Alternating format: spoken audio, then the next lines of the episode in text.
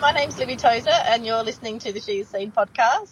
Today I'm interviewing Carmen who, I'll get her to introduce herself in a minute properly, but this is part of the Ocean Waste exhibition and Carmen's going to bring a medical perspective so I'm really excited and really grateful for you sharing some of your knowledge with us, Carmen. Thanks for being here. Thanks, Libby. Thanks for having me. And yeah, it's lovely to be able to chat about uh, something that's relative to the work that you're doing. So yeah, I can dive straight into it if you like and, and have a talk about what I do. Yeah, go for it. Yeah, if you give us a bit of a bit of a background about yeah, yeah, yeah sure. Who you are, who you are and what you do, that would be amazing. Yeah, sure. So I'm a medical doctor and I work in both a clinical role and in a public health role. And I've been lucky enough this year to venture out from Adelaide and do some work in more of our rural locations in South Australia.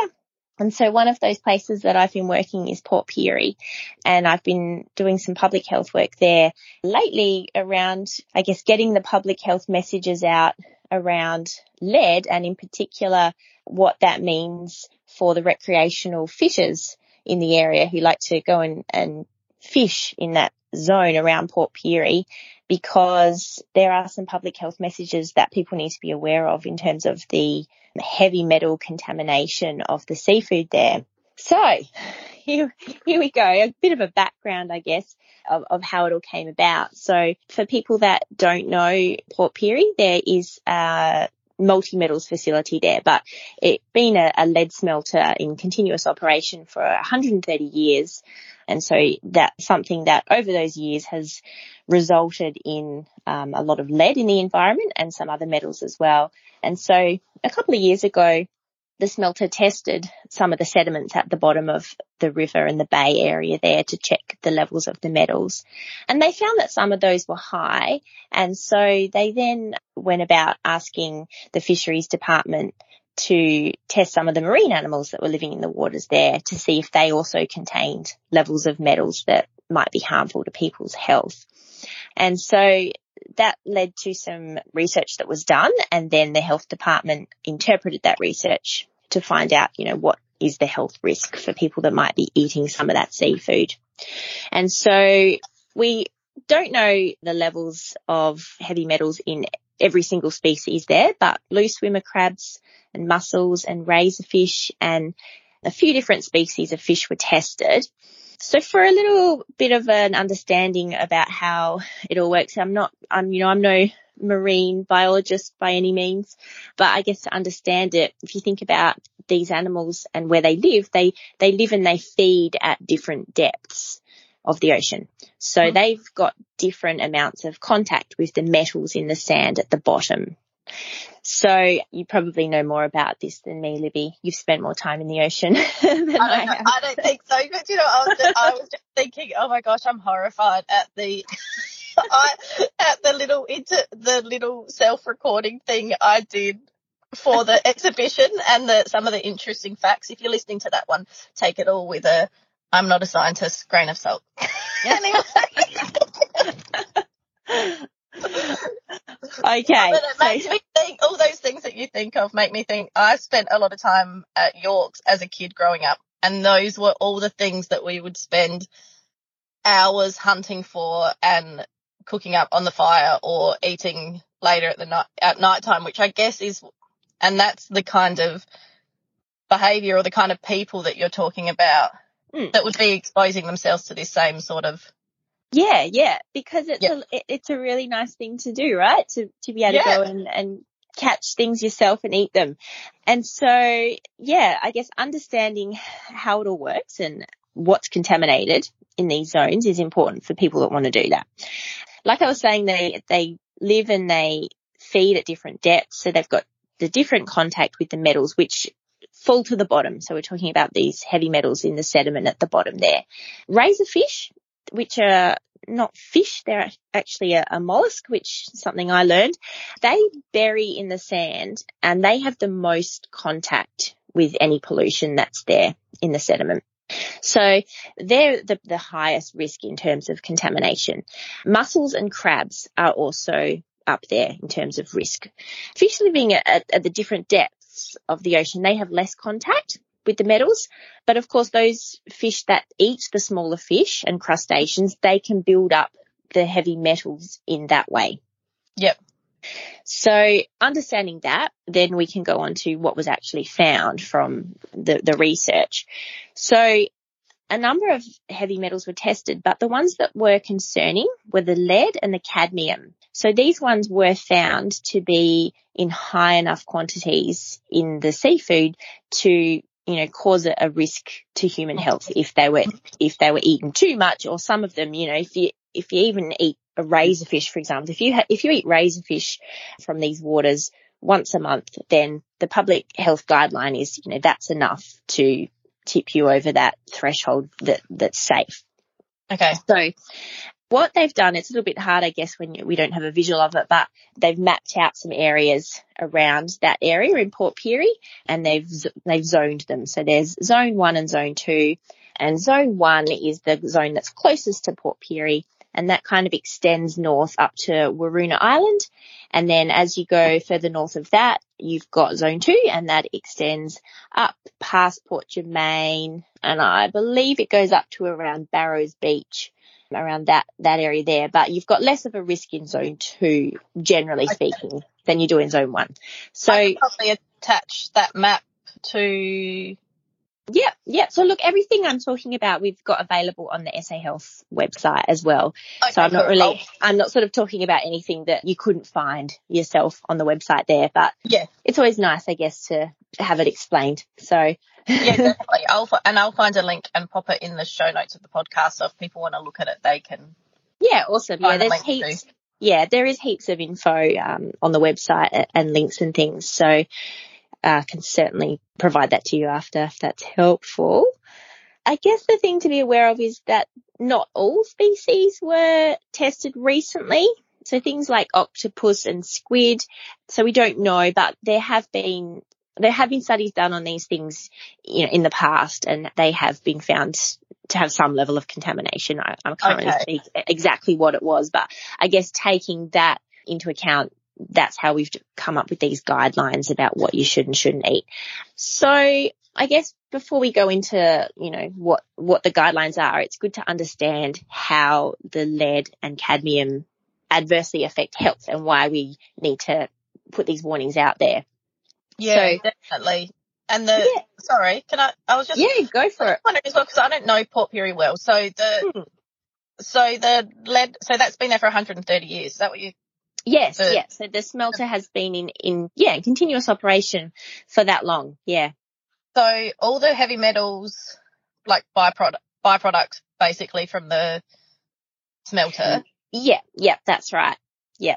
And do they, do they just, so does it, does it, is there, has there been like runoff that goes straight into the ocean or is it through, cause you said something about a river or something as well. So is it, Yeah, so I guess if you don't know Port Pirie, it's hard to understand it, but you've got, you got the ocean and then you've got, um, the Port Pirie River, which sort of winds its way in, into Port Pirie. And so you've got the smelter kind of sitting along that area where the river is. Okay. So, so you get a lot of people that, I guess, like you can fish in that region, you know, you can, Yeah. you can get in your boat and, and, you know, there's crabs and razorfish. And so it's been a very popular fishing spot for a long time Yeah. because, you know, it's a nice spot. But I guess that's why it's even more important to have this information out there yeah, because it looks pretty enticing to jump in and go fishing in some of these areas where um, you know, you might catch something and not realize that it's contaminated with Yes. these metals that can be harmful. Yeah. And I think it, the important thing is that we've taken out of this is that the risks are different for different groups of the population. And that's why it's important to explain, you know, how lead in particular affects health. So look, lead, it's something that a bit of background. Yes, we have lead in the environment there from the smelter. We have been exposed to lead in days gone by from lead in petrol. So when that, oh when, yeah, you know, uh, I don't know if you're old enough, Libby, when I was younger, there was leaded petrol. And so everybody was exposed to a lot more lead. Um, okay, in Australia, you know, many parts of the world than we are now because when Yeah. they removed lead from petrol, it, it went down significantly. So that's just a little bit of a background in, in lead, of lead and how much we've all been exposed to it. But one of the reasons that we need to be aware of it is that it, it's bad for our health. There's no safe level of lead. Okay. So lead is something, it, it's an element that's very similar to iron and it's very similar to calcium. And mm-hmm. so our bodies absorb lead the main, there's many different ways of, of, of getting it into the body. Um, and the main one I talk about is ingestion. So swallowing it because that's pretty relevant to this seafood discussion. Um, but it's also, you know, if you have lead dust in the air, that also tends to be how you end up getting it into your body because it goes in the mouth and you swallow it and, and it's absorbed through your gut. So anything in the body that uses iron or calcium can, you know, use lead instead. And then that, obviously the lead doesn't work in the same way as those things. And so that's when you run into problems. Lead is mostly, our most, oh, our biggest concern with lead is on the development of a developing baby or a young child's nervous system. Okay. So our neuro, neurotransmission in our body, we use a lot of calcium in that and the mm-hmm. lead competes with the calcium. And this is particularly in things like learning. So for example, oh. there's been some research that shows, you know, a reduction in IQ of one to three points for every increase in lead of 10 micrograms per deciliter. That's the measurement we use when we measure blood okay. lead. So that, I mean, that's just to, I guess, to put it into context that we do have some understanding that lead adversely affects a developing nervous system. Yeah, that's pretty full on. Yeah. So, so as you know, there's so much development going on in utero, in the developing fetus, and then after birth, you know, in those first few years of life, there's so much going on with the nervous system. That's when it's most vulnerable. And so that's when we really want to make sure that we're minimizing exposure to lead for those young children developing babies.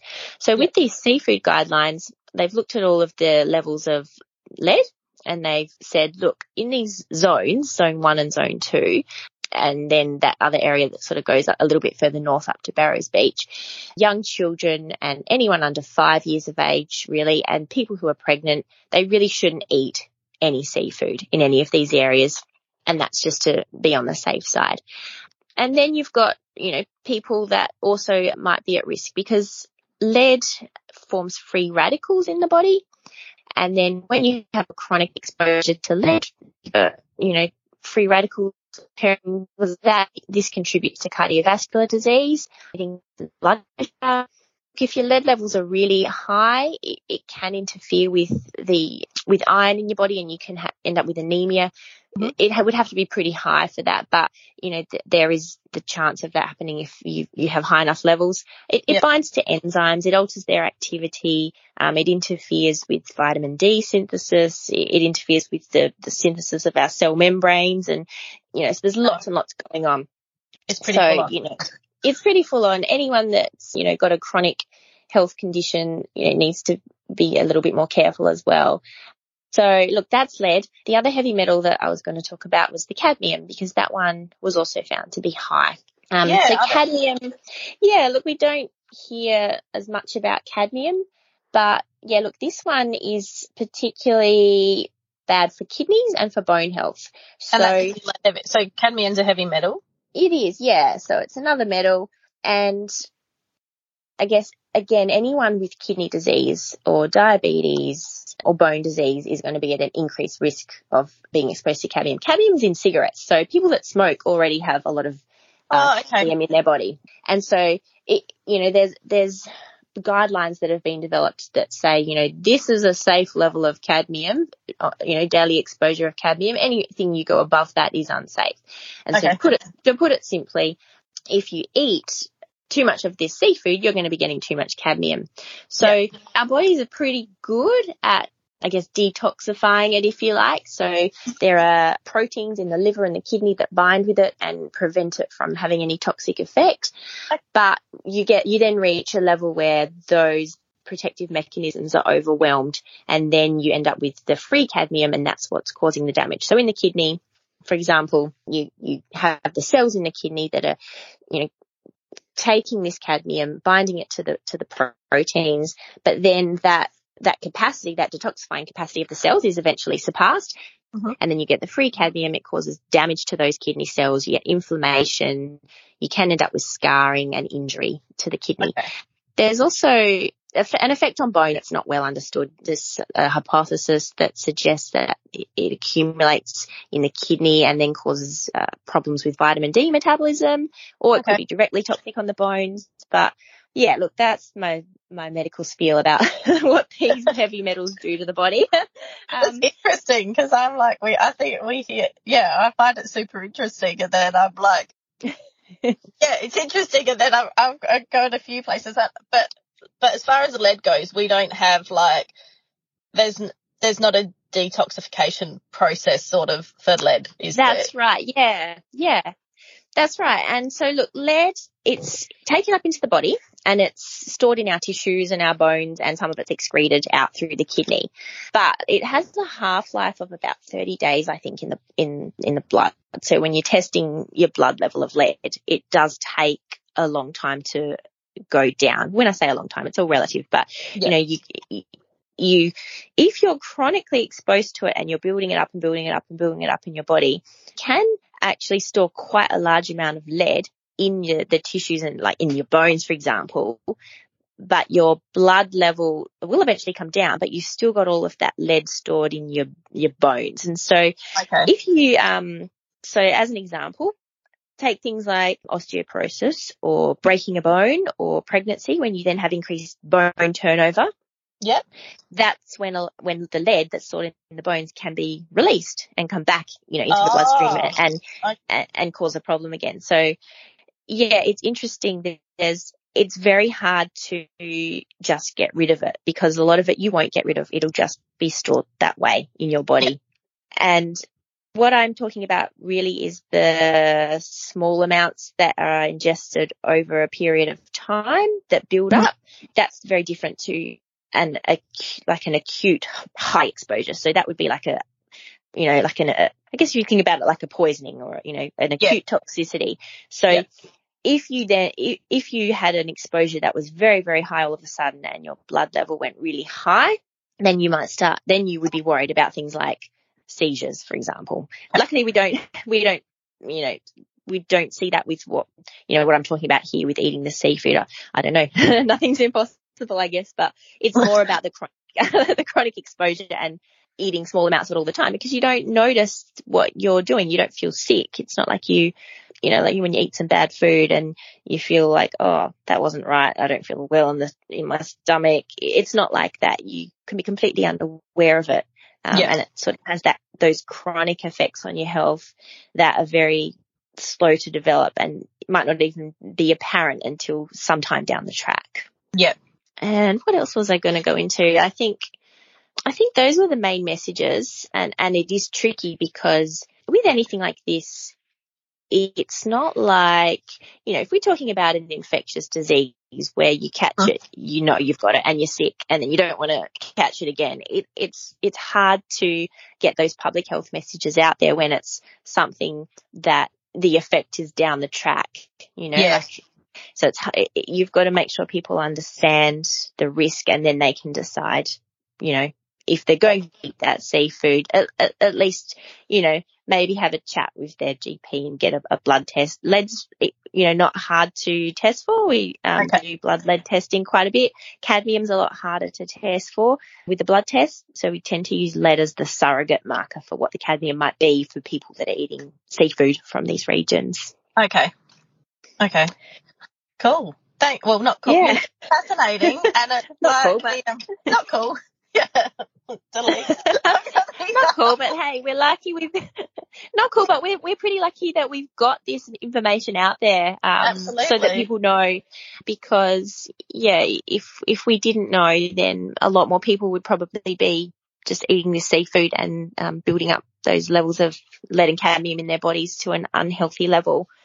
Yeah. Yeah, definitely. And I feel I feel like it keeps popping the anxiety head in me. Um, feels like we need, like we almost need to cover, like if you have, if you're listening to this and you're from Port Pirie or something and you have have accidentally exposed your kids or your family, I don't think carrying guilt around that is this is not a medical profession. No, no that's right. And um, don't punish and I think the, about that. Just yeah, exactly, exactly. The flip side of that is there are lots and lots of things. Like if we're talking about neurodevelopment, okay, yeah. there are lots and lots of things that are really, really important to the healthy development of a nervous system of a child. And look, yes, lead has an adverse impact on that, but there's a lot of other things that have a really positive impact and they can offset some of that um, negative impact of the lead. So, you know, just being nurtured as you're developing and having a good diet and being surrounded by people that care from you and having an enriched learning environment, th- those things are really, really important to good development and they can have a much greater impact on a time in your life when maybe your lead went too high, you know, so we do try and get that message across as well that, you know, it can be quite anxiety provoking because that's what we're, we're harping on about is how bad it is. But there are a lot of good things that, yeah, can, can offset any negative effects of things like that. Yeah, definitely. And I think I'm so grateful. Thank you so much for going through all of this with us because I think from what I've learned with this exhibition and the and just looking into ocean ocean waste in general, like it's it's fascinating and it but it quite often starts in the river and like the River Murray at the moment is in a, under mm. a flood event. So I was so even yeah. the and they're having trouble with you know runoff and it's coming from like the, this the mm-hmm. water's coming from floods in Queensland and New South Wales and coming down here. So I hate to think what's in the river, what's in the yeah. water. Yeah, we get the end down. of it, don't we? Yeah, pumping out here, but yeah, yeah. It's just, I don't know. I think all of this is just to have a little bit of awareness of that, but also just we're we're so connected to the environment, and there's not. Yeah, absolutely. We can't and, separate ourselves from the environment. Yeah, health and the environment are separate. You can't you can't separate those things and say that we'll, you know, if one's not doing so well, then the other will be fine. It's, it's not quite like that. Yeah, and this is, and uh, just as you were saying, like this pl- this plant in particular in Port Pirie is 130 years old, and there would be similar hmm. things mm. all over the whole country. so yeah, that's right. That's right. So we've got a lot of legacy contamination that you know we've got to deal with from you know many many years ago, and so even though things can operate really well now, and, and you know be a lot cleaner in the way they operate now, th- there's still things from the past that are lingering and that's important because we can't just ignore that, obviously, and, and that takes a lot of, yeah, thinking around and how to get around that. The other thing, Libby, I was going to mention is because before I forget, this whole topic that I've been talking about is it's about recreational fishing and it's yep. not about commercial fishing because there are any, any commercial fishing that's done seafood that's caught goes through testing because it okay. has to be tested for heavy metals to make sure, you know, that nothing is over that, you know, what, what the guidelines are. There are Australian guidelines around what's acceptable to be sold yeah. in, in seafood to be sold, you know, where, whether it's in the fish and chip shop or the supermarket, wherever you're buying that sort of seafood from, that, that's different. So not to alarm people that, you know, the fish that they're buying from you know, their local shop might be caught in these waters because, um, no, that's different. Yeah. Okay.